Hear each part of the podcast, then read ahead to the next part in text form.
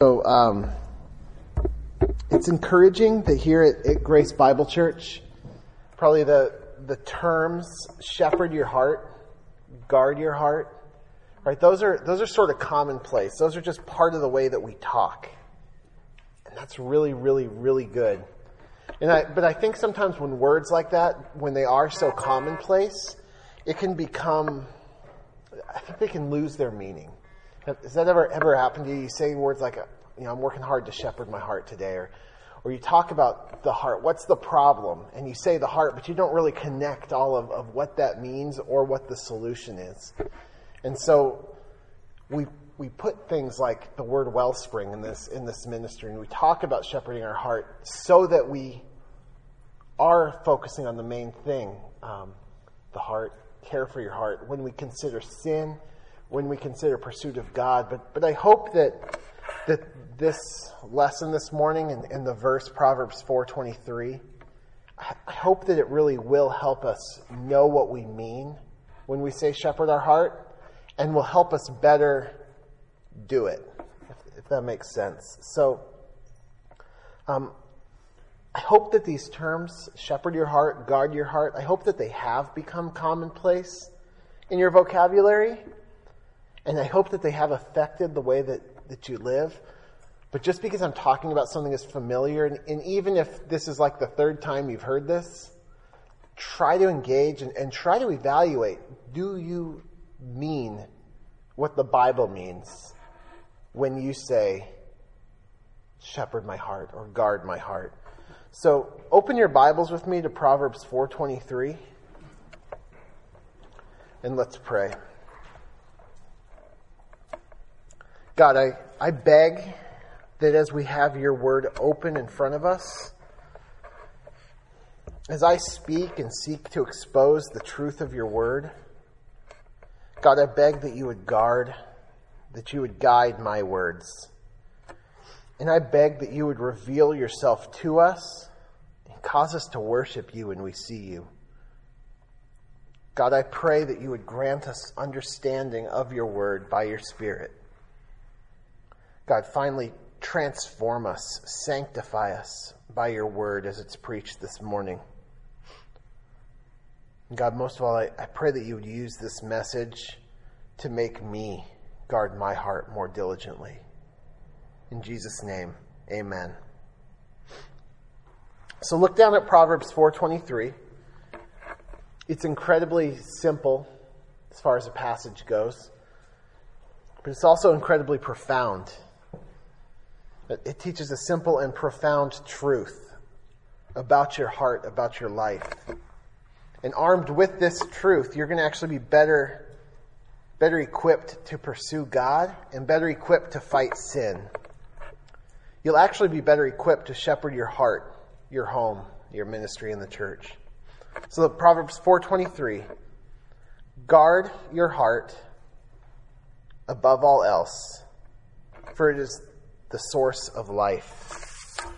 So, in or above all else, guard your heart, for it is the wellspring of life.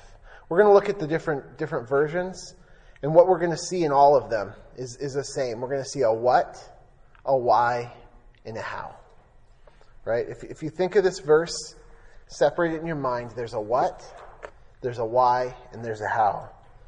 So first, um, identify those parts with me. What's what's the what? Of Proverbs 4:23. What's the command? It's yeah, guard your heart. Keep your heart or, or watch over your heart. Um, those are those are the three different ways that that could be translated: keep, watch, guard. How are we supposed to do that? What's what's the how? You guys can, can answer. What's what's the how? Yeah, above all else. It's pretty simple. Above all else, or with all vigilance, with all diligence, right? And then why are we supposed to do that? Why? This is Solomon speaking to his son. And he doesn't merely say what to do and how to do it, right? Just like, like with your kids and, and just like we need, he actually, he gives us the why. And this why is the foundation that helps us with the rest of it. This is the truth that we need. What's the why? because it's the source of your life.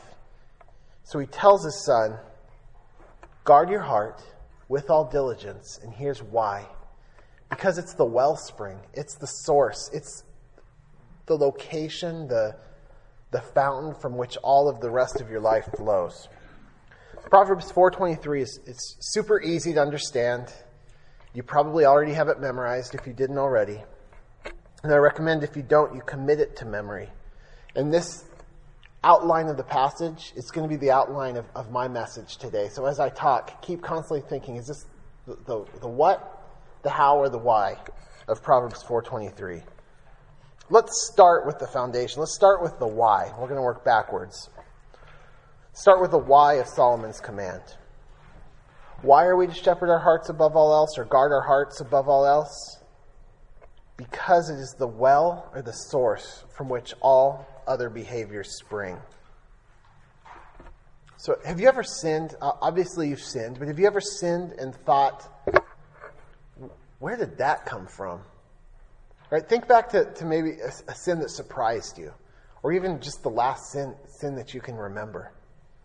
Um, maybe it was exploding at your roommates, a short temper with your husband, anger at your children, entertaining or acting on sinful fantasies, maybe just laziness, lying, gossip, sharp speech, no matter what it was. Proverbs 4:23 helps you get at the root of these sins and more. And it, and it prepares us for the great gospel solution to the heart of the problem. All right, so the inspired Solomon gives a profound illustration for your life. You can think of every single thing that you do, everything you think, whether good or bad, everything that you say, all of that. Imagine that's all flowing water, right? Everything that you do is, is water flowing.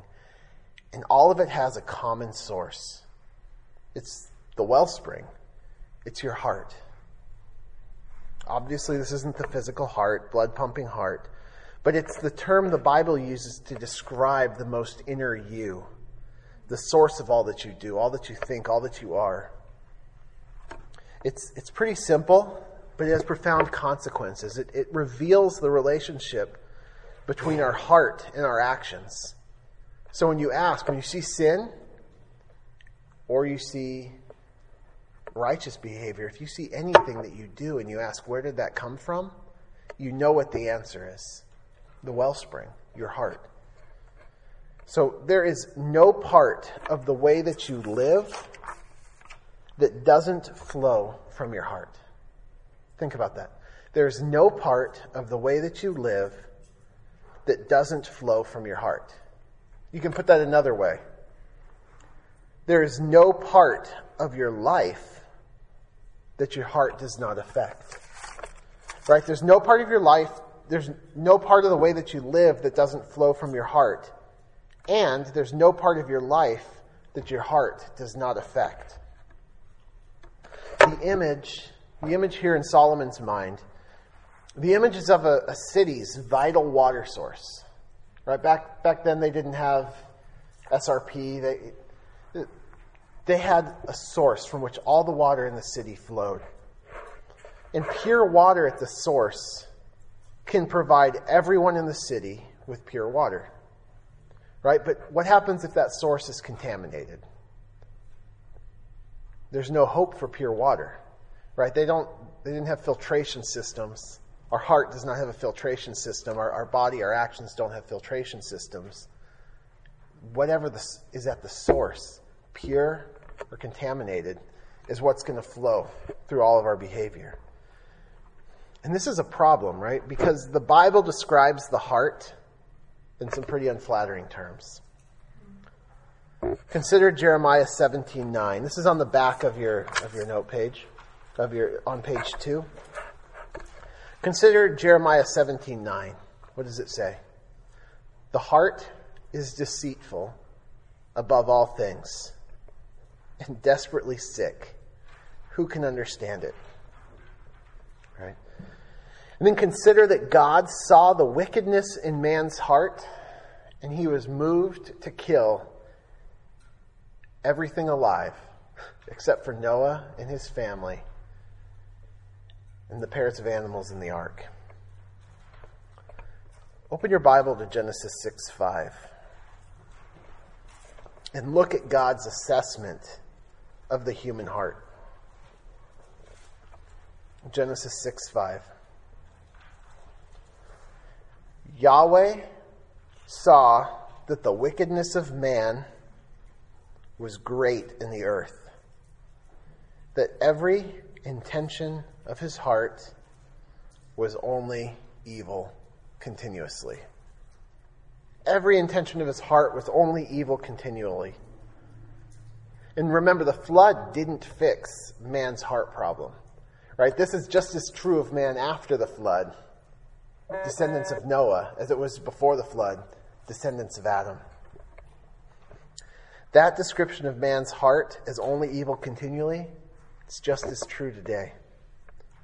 And there's no part of your life that does not flow from this wellspring.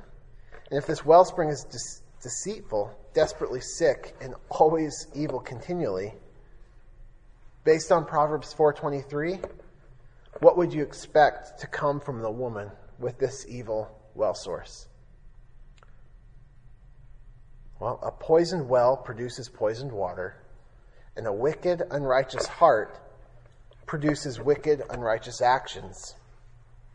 And always consistent with itself and this truth, this is exactly what we find. God's assessment of mankind's heart is in His Word. Right? Genesis 6 5 plus Proverbs 4:23 equals Romans 3:10 through 12. Does that make sense? If we take the assessment that man's heart is only evil continually and that every area everything that you do flows from that heart, what would we expect to see the outcome of or a description of all of our behavior would be? Well, Romans 3:10. That quotes Psalm 14:1 through 3 and it says, "None is righteous, no not one." No one understands. No one seeks God. All have turned aside. Together they have become worthless. No one does good. No, not one. That makes sense, right? And, and when you have Proverbs 4.23 and you have Genesis 6.5 and all the other texts consistent with that, of course, no one does good. No, not one. We are a bunch of wicked people, all of humanity right? A bunch of wicked people with unrighteous lives because we have wicked hearts. But remember, God doesn't leave the Christian in this situation. Right? There's nothing we can do to fix this. We can't change our hearts. And we certainly can't change the, the water that flows from our, our hearts. But God, speaking in the new to, of new covenant of his new covenant with Israel, that Christian Gentiles get to enjoy as well, God says in Ezekiel 36, 26, He says, I will give you a new heart, and a new spirit I will put within you. I will remove the heart of stone from your flesh and give you a heart of flesh.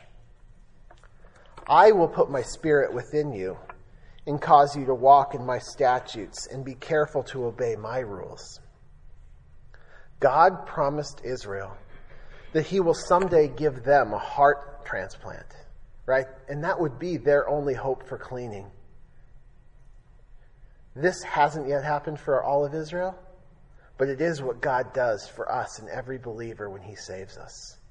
Takes out our old heart of stone only evil continually, heart transplant replaces it with a heart of flesh that he has made exactly how he has wanted, that's now able to do his will. So, what vivid imagery? I, I have a benefit of, I get to play with hearts all day long. That's, that's my job. I do anesthesia and I do cardiac anesthesia, which is super fun. But I don't, I don't get to, I don't get to see many healthy hearts. Right? I, I get to see how important a healthy physical heart is. And it's, it's sobering when you see what happens to a body when the heart goes bad. Right? Blood, when the heart's bad, blood stops flowing effectively, and the whole body goes bad. A bad heart, and the whole body's bad. God designed healthy hearts to be nice and elastic. I don't know how many of you guys have gotten to, maybe in high school, gotten to dissect, dissect hearts. And maybe this is just me, but it's crazy how much, when you have a nice, healthy heart, you can fill it full of fluid and it stretches and it pops right back. It is a good, strong pump that can handle whatever is put into it. But when, when a heart, let's say when you have a virus, viruses can attack the heart, cause heart failure Heart attacks can attack the heart, cause heart failure. Regardless of what the problem is, when the heart goes bad, it sort of becomes like a rock. You can't put much in it, and not much comes out. It, it's hard. It's, it's sort of like a stone. And um, a healthy heart can vigorously pump oxygen rich blood throughout the body to feed the organs. But when the heart's diseased, that supple, powerful heart becomes like stone. Blood literally passively flows in, but the heart can't stretch to accommodate it, and it pumps so weakly that organs are starved. Cognitive function deteriorates, lungs fill with fluid, kidneys shut down, muscles refuse to work. The body is incapacitated in weakness and lethargy, ultimately leading to misery and death right? The, the quality of the heart is seen in the quality of, of all the rest in the body. But I, I say that to say it, it's remarkable to see. I, I took care of a patient not long ago who had had a heart transplant. And it's crazy when you read what that person was, and then you, they get a new heart, and they're not that same person anymore. Right? You, when the stony heart is removed and replaced with a healthy young heart, the person literally becomes a new person. Dying organs are rejuvenated by new blood flow. The mind quickens. A body that looked like death is filled with new life. In Christian, if you are a Christian today, this isn't just theoretical.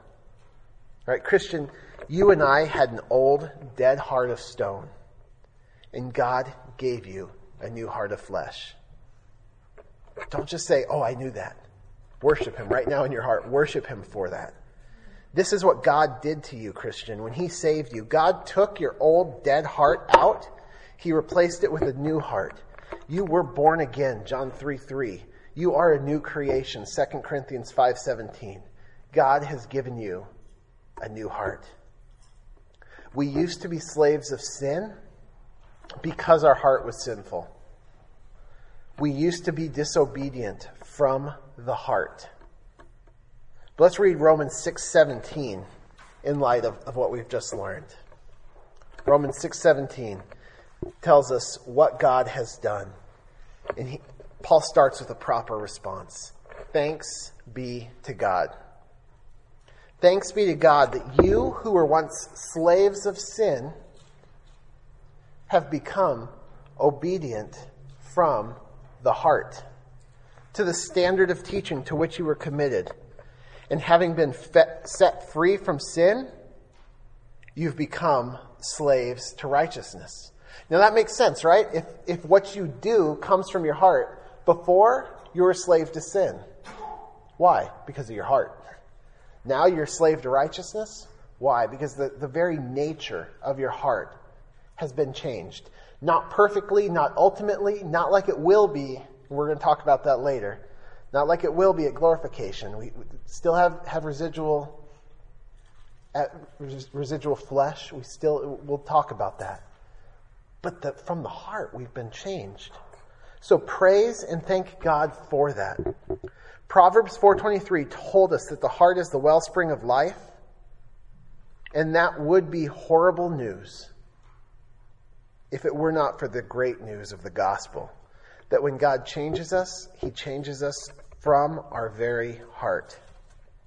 The change that the gospel brings in us, it's not superficial.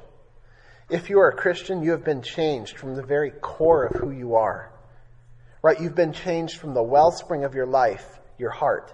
So let everything else that you learn today, everything you resolve to do today, let all of that sit under the shadow of that massive truth of the gospel. The call to guard your heart is not a call to change your heart. That's already been done. Right? Let all of these, all of the things that you resolve in your res- resolutions to guard your heart be empowered by and because God has done the great work of a heart transplant through his gospel. So, if God hasn't changed you from the heart, if you're not a Christian, but you're here just doing religious things, that, that might describe some of you.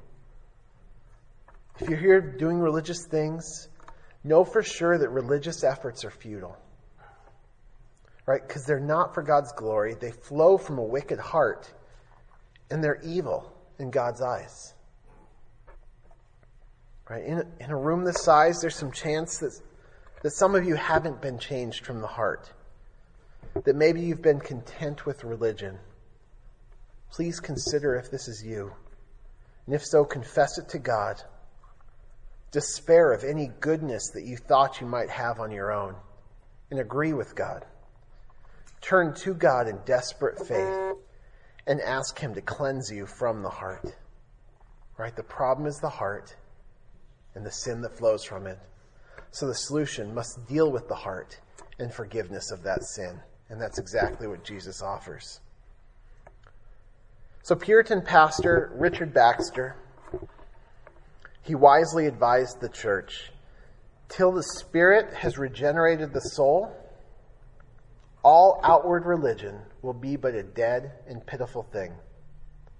To make up a religion of doing or saying something that's good, while the heart is void of the Spirit of Christ and sanctifying grace, that's a hypocrite's religion. So to pretend that you are holy through religious exercise and hard work, while your evil heart remains unchanged, that's the, that's the religion of Pharisees, that God will be glorified to judge and whose practitioners will spend eternity under God's wrath. But praise God, he has no interest in that kind of religion. Through the gospel, by Jesus' work at the cross, God gives us new hearts. Thanks be to God. So, Christian, your, your heart is precious. It's precious not only because it's the source from which all your life flows, but because it was made new through the gospel. You were a slave to sin because your heart was sinful. Now you're a slave to righteousness. So imagine with me, we're going to go back to the analogy. Imagine with me a city with a poisoned well. The city could not flourish, right? If the well was poisoned, what would that city be full of? Death. Then one day, the king filled in that old poisonous well, and he dug another one one that was pure. And immediately that city would be full of life, no longer the death from the poison, life from the new water. Those who had been made weak, anemic, dying from the poison, they'd have a taste of that which they never knew before pure water. These people, those people would know the importance of that wellspring, right? They would, they've already known, they've already tasted the effects of a tainted well and now they know the joys of purity. Those people would know the importance of a pure water source, and they would never think, I wonder how much poison I could let back into the well and still be okay. No, they would guard that well with all vigilance, right? Because they know that their very lives depend on it. And Christian, we are those people. So, in light of this illustration, consider the quote by Charles Spurgeon The poison of the soul is only sin. This is at the bottom of page two. And this is like to poison in many respects. Poison, wherever it enters, stays not there, but diffuses itself all over the body, and it never ceases until it has infected all. Such is the nature of sin. Enter where it will, it creeps from one member of the body to another, and from the body to the soul, till it has infected the whole man. And then from man to man, till the whole family, and stays not there, but runs like wildfire from family to family, till it has poisoned a whole town, and so a whole country and a whole kingdom. Woeful experience proves this true. The poison of sin won't stay in your heart. It will seek to destroy you, move from you to your home, then your ministry, your small group, and your church. What poison are you dabbling with? Are you thinking, I wonder how much poison I can let back in this pure wellspring and still be okay? Remember purity. Remember the purity that Jesus bought with his own blood and long for it. Don't stop at anything to guard your well. For the sake of your life, your home, and the church, guard your heart with all vigilance, for from it flows the springs of life. How's everybody doing? We're about 40 minutes in. Does anybody want to take a break? We probably have another half hour or so. We good? All right, we'll keep going. So, the truth that the wellspring of life, that, that the heart is the wellspring of life, that truth leads very naturally to Solomon's command. Right? All that we've done is we've talked about the why. The heart is the wellspring of life, and we've thought, thought through the implications of that in terms of the gospel. And the command we've seen flows very naturally from that, which is the what, right? Guard your heart. Sin is poison, purity is to be protected, so guard your heart. So notice with me that Solomon is speaking to his son, and he gives this instruction as a command. Right? Guard is an imperative here. It's not optional. It's not something passive, it's active. The, the word here, used here for guard, watch, keep, it's the same word used elsewhere in the Old Testament to describe an alert sentry in a watchtower, like one on the Judean mountainside, guarding valuable resources. A city would place these men at strategic locations to ensure their safety the safety of things like their water, the gates, important roads. The city would know what was important and it would place a guard to keep watch over those things. And that guard had one job guard it. A city dependent on a pure water source, it would obviously place these sentries around the spring to protect the purity of water. A city at war would have guards always on watch, knowing that a very real threat could appear at any moment. And we Christians, we have a precious, newly pure water source with ever present threats, right? Sin within, Satan without, cares of this world. They're seeking to poison the well. We must guard our hearts. So, how are we to guard our hearts? Right? The importance of it is obvious.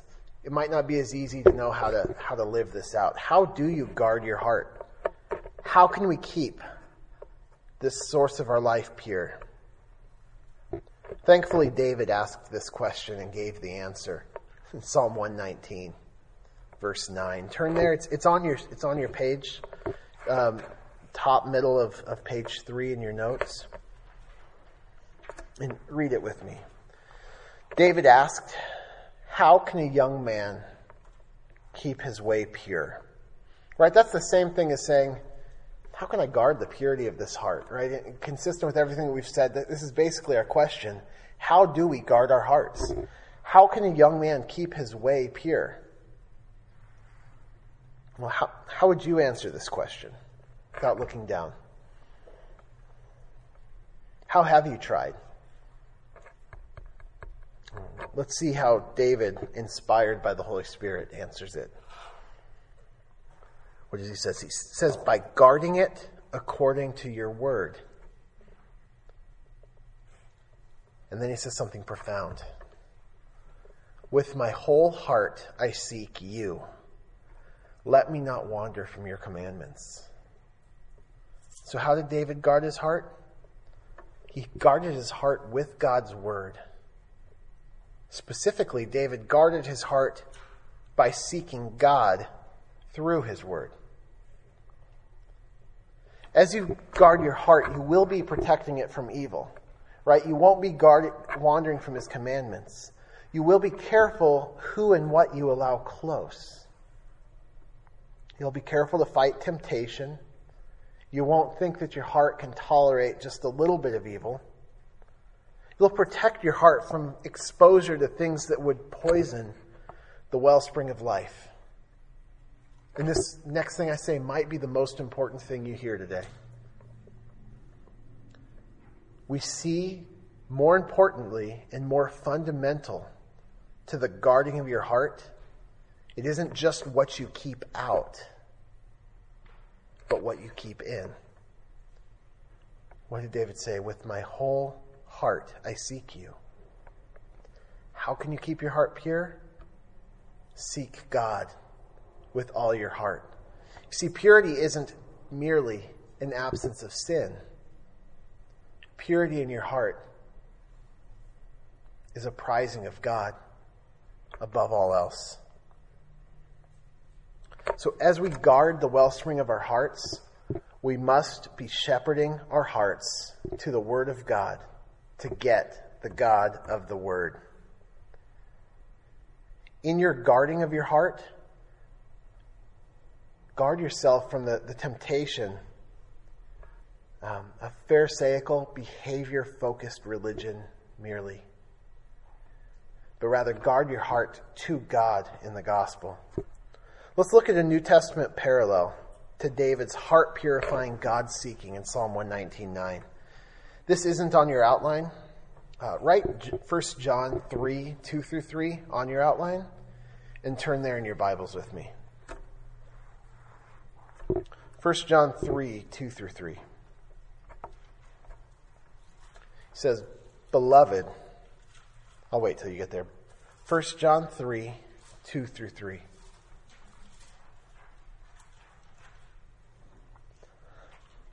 Beloved, we are God's children now.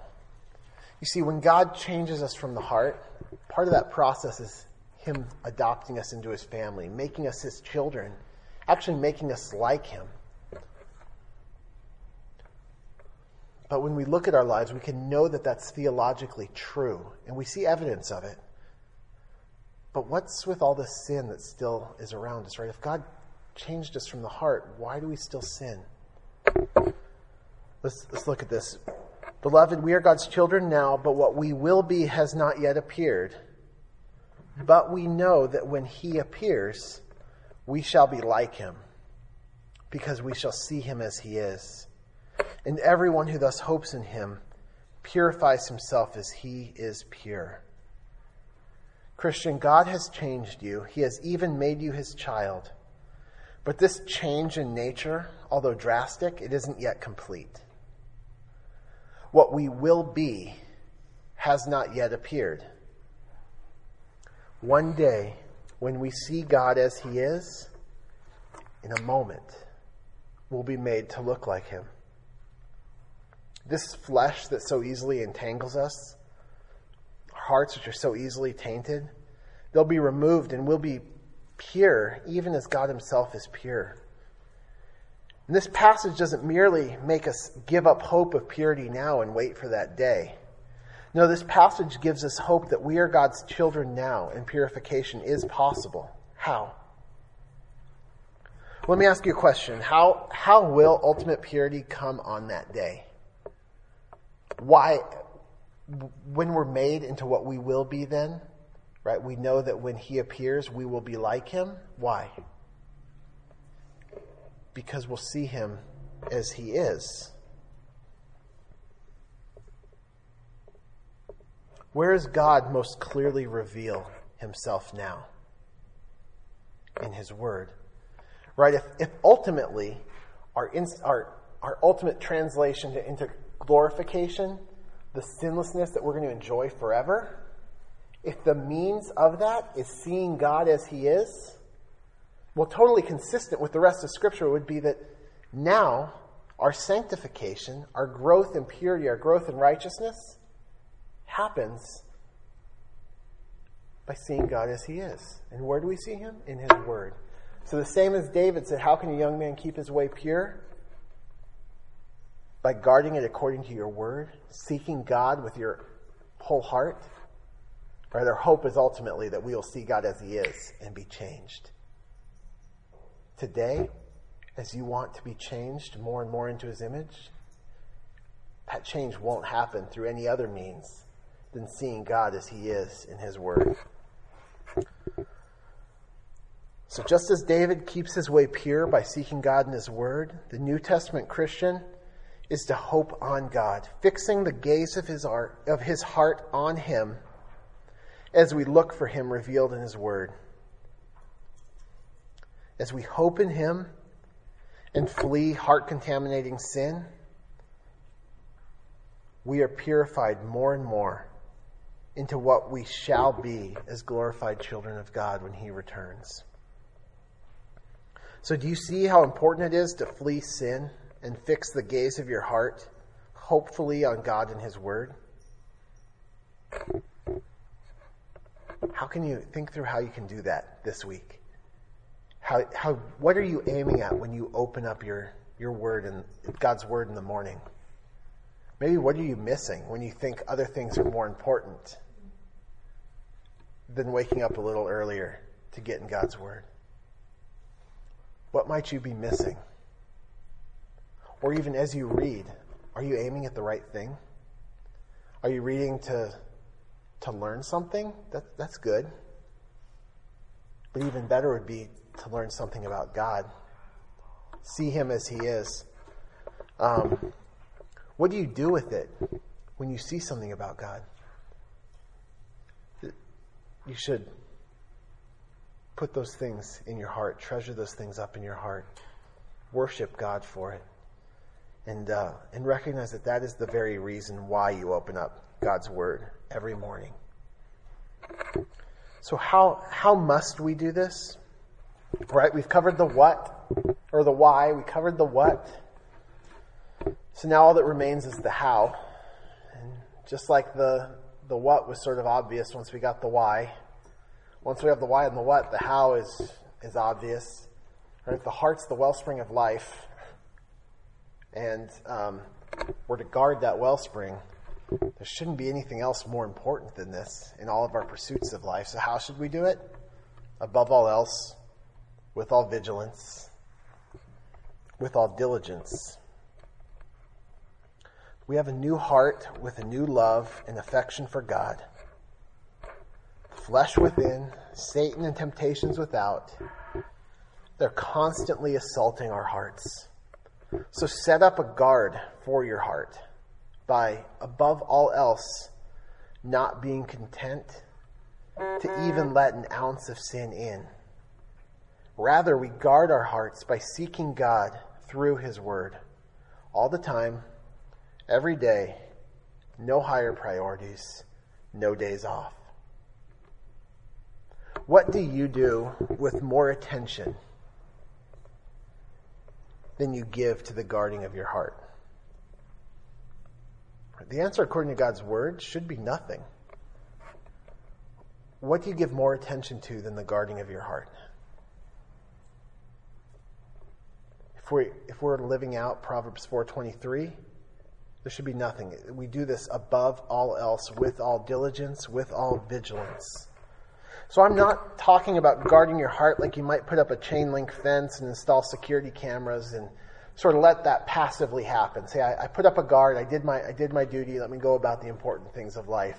I'm sure the fence will take care of itself. I'm sure that you know I've, I've set up some guards. We're not talking about that kind of thing. We're talking about guarding the most important thing in your life, your heart from sin to God, the very wellspring of your life. What do you do with your most important possessions? Um, this is, was a helpful illustration to me. What does the United States do for its most important assets? NORAD is what we do. It's the North American Aerospace Defense Command.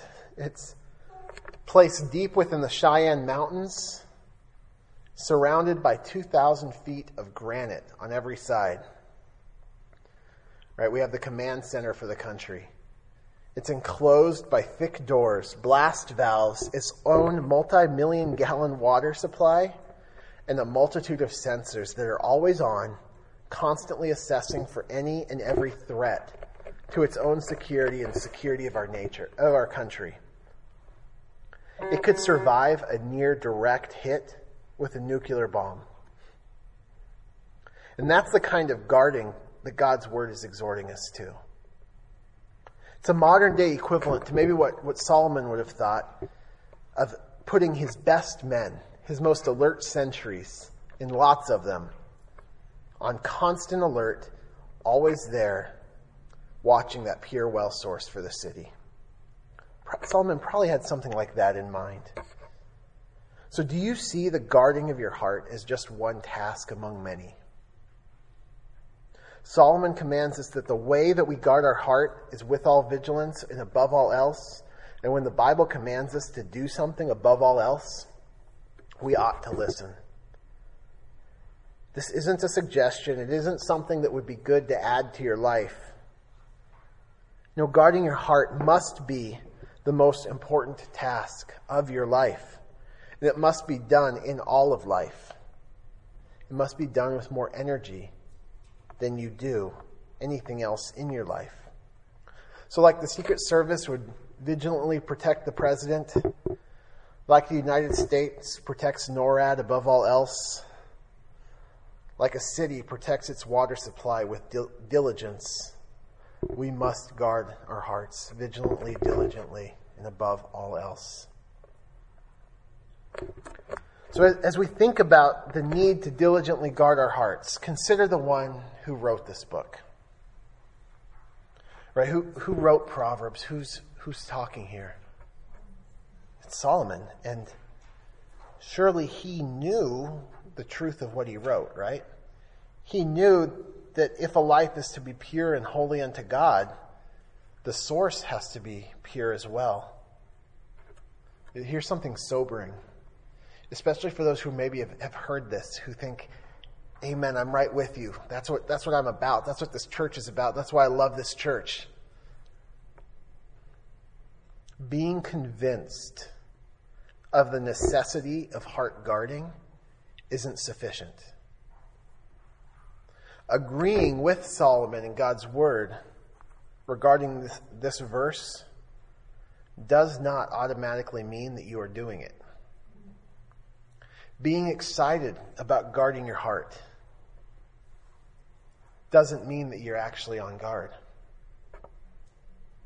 Consider Solomon with me and, and open your Bible to 1 Kings 11 1 through 4. 1 Kings 11 1 through 4.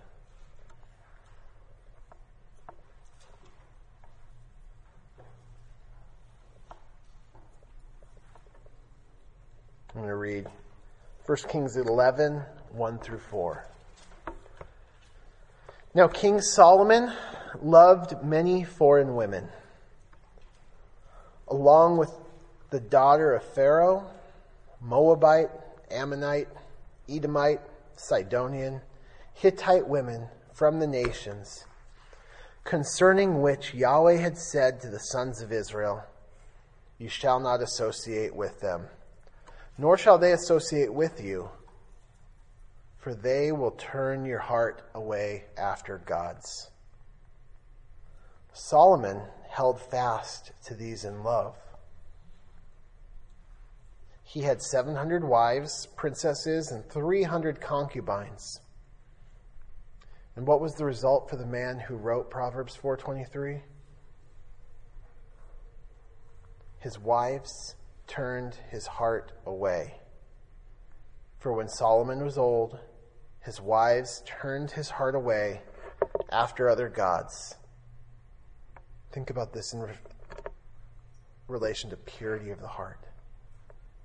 His heart was not wholly devoted to the Lord his God, as the heart of David his father had been. David sought God with his whole heart.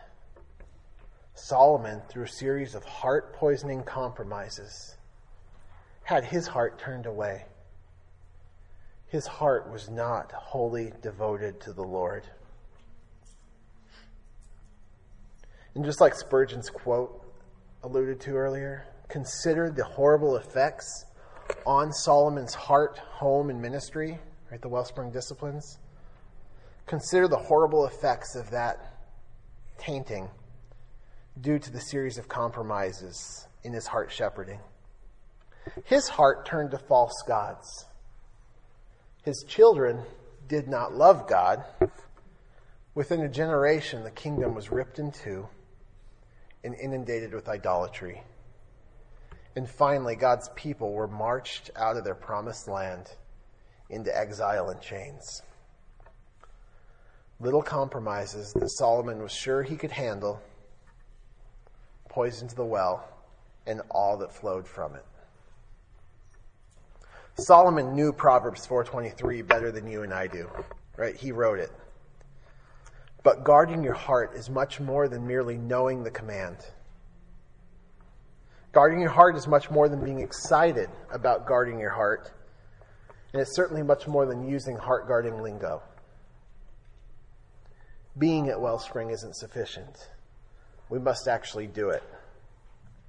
And yesterday, here's something else that's sobering. Yesterday's success at guarding your heart does not guarantee tomorrow's. Above all else, more than you pursue food each day, more than you seek to care for your home, more than you diligently care for your children, more than you make sure that you're successful at work, more than anything else, because of the gospel and empowered by the gospel. Above all else, guard your heart. God has given you a new heart. He's given you Himself through the Holy Spirit, and He commands and enables you to guard your heart. We must do this. Above all else, no days off, no higher priorities. It's a lifelong, faithful process that we can only accomplish because He's given us that new heart.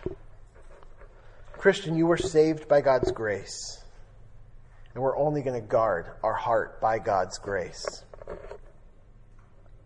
So, recognizing the importance of the tasks and that the stakes are high, as you diligently guard, depend on grace. Our new heart was created by God, and it will only be sustained by God. Remember, God is not interested in religion. As you hear this, the first thing on your mind should not be, What must I do? God is about heart change through the cleansing of the cross, and that comes and is sustained by seeking Him through His Word as we flee sin. So, a question I have for, for myself and for all of you is how well have you been guarding your heart? Just like a city might monitor its water supply for evidence of poison, thinking it's okay, but then they notice there is some poison in the water, what happened? Just as a city might do that, we too should evaluate what is flowing from our wellspring to see how the source is. Maybe you haven't been giving heart guarding the vigilance that, that it needs. Well, today, guarding your heart is your most important priority. So let me give you some questions to help you evaluate and guide your heart guarding. We are considering our hearts in the shadow of the cross, where Jesus died to give us new hearts and reconcile us to Him. C.J. Mahaney said it well. He said, We study our hearts in the shadow of the cross as a means of protecting our hearts from the daily presence and opposition of sin. But if you don't watch, you will inevitably weaken. So there's some questions for you. Are they in your, your homework or was that from? Consider these questions and, and write down maybe the ones that are, that are going to be most helpful for you. Do you usually sense a presence or, or absence of affection for God in your heart? Do you have an appetite for God's Word? Think through these. What, what do these reveal about your heart? We're doing like a water quality test to see sort of how you've been doing on your heart garden. Do your daily routines, maybe including your entertainment choices, internet use, use of free time, reflect that you are guarding your heart above all else? Do your prayers reflect the vigilance with which you guard your heart? What lures your heart away from God? You could probably come up with some other good questions. And to the degree that you're doing a good job here, God, not you, gets the glory. And if you're anything like me, this list of questions reveals sin. And what we've studied today shows us that in our battle against these sins, we have to go to the root. How do you do that? By confessing that, that sin to God, and by His grace, guard your heart. Apart from the grace of God, we are helpless to work at the heart level. But by God's grace, in the shadow of the cross, we diligently shepherd our heart to God and away from sin. So, what we must not do when we see sin, we must not play leapfrog over our heart. Yet, that's the temptation of our heart. Right? Guarding your heart is not behavior modification. How, how often are you, when you see sin, prone to attack that sin, not at the heart level, but at the behavior level? Jesus, when he spoke to the scribes and Pharisees, Jesus a- accurately described the root problem and something that we're prone to if we're not watching our heart rightly. Jesus said, You outwardly appear righteous to others, but within you're full of hypocrisy and lawlessness. You see water flowing from a poison well through nicely polished pipes into a fancy cup, it's still poisonous. So, where there's sin, the primary task is not to clean up the appearance of sin, right? Make it look a little less ugly, hide it from more people, maybe make it a little less gross. Those are not the solutions. The solution deals with the wellspring, the heart, which God ultimately has, has dealt with. So let us never be content with behavior modification in our pursuit of holiness. God has already done the most amazing and important work in giving us new hearts.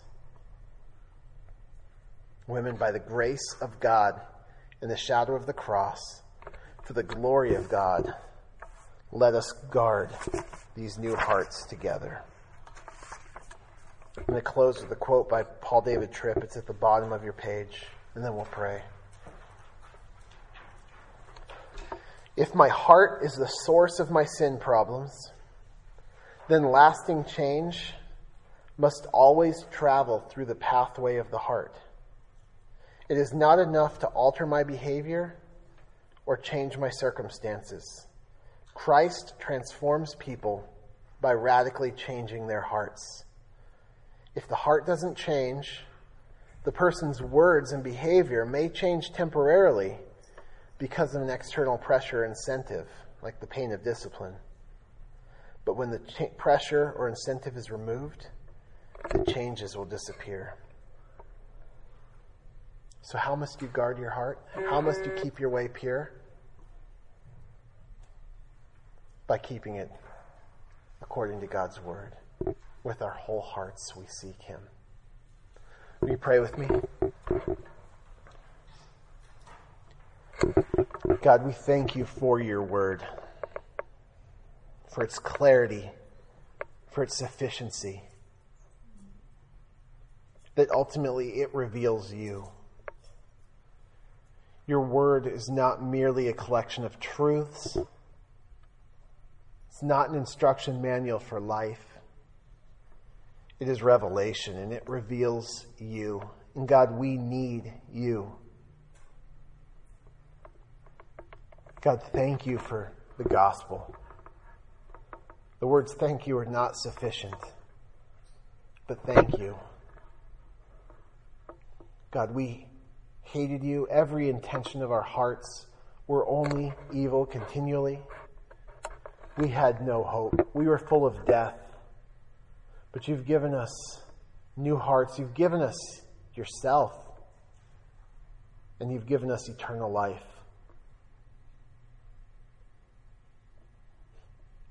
God, we are so grateful that you have made us your children. And we long for the day when we will be like you because we see you as you are. And God, as we wait patiently for that day, I pray that above all else we would seek you in your word, that you would be faithful to reveal yourself to us. God, I pray that the result of today would be greater holiness, a greater love for you, that we would walk by the Spirit, keeping in step with the Spirit. God, where, where today has revealed sin, I pray there wouldn't be despair with that sin, but there would be hope. God, I pray that the result of today would not be behavior modification or religious effort, but a dependence on you, rooted in your gospel, resulting in that love and holiness for which I prayed.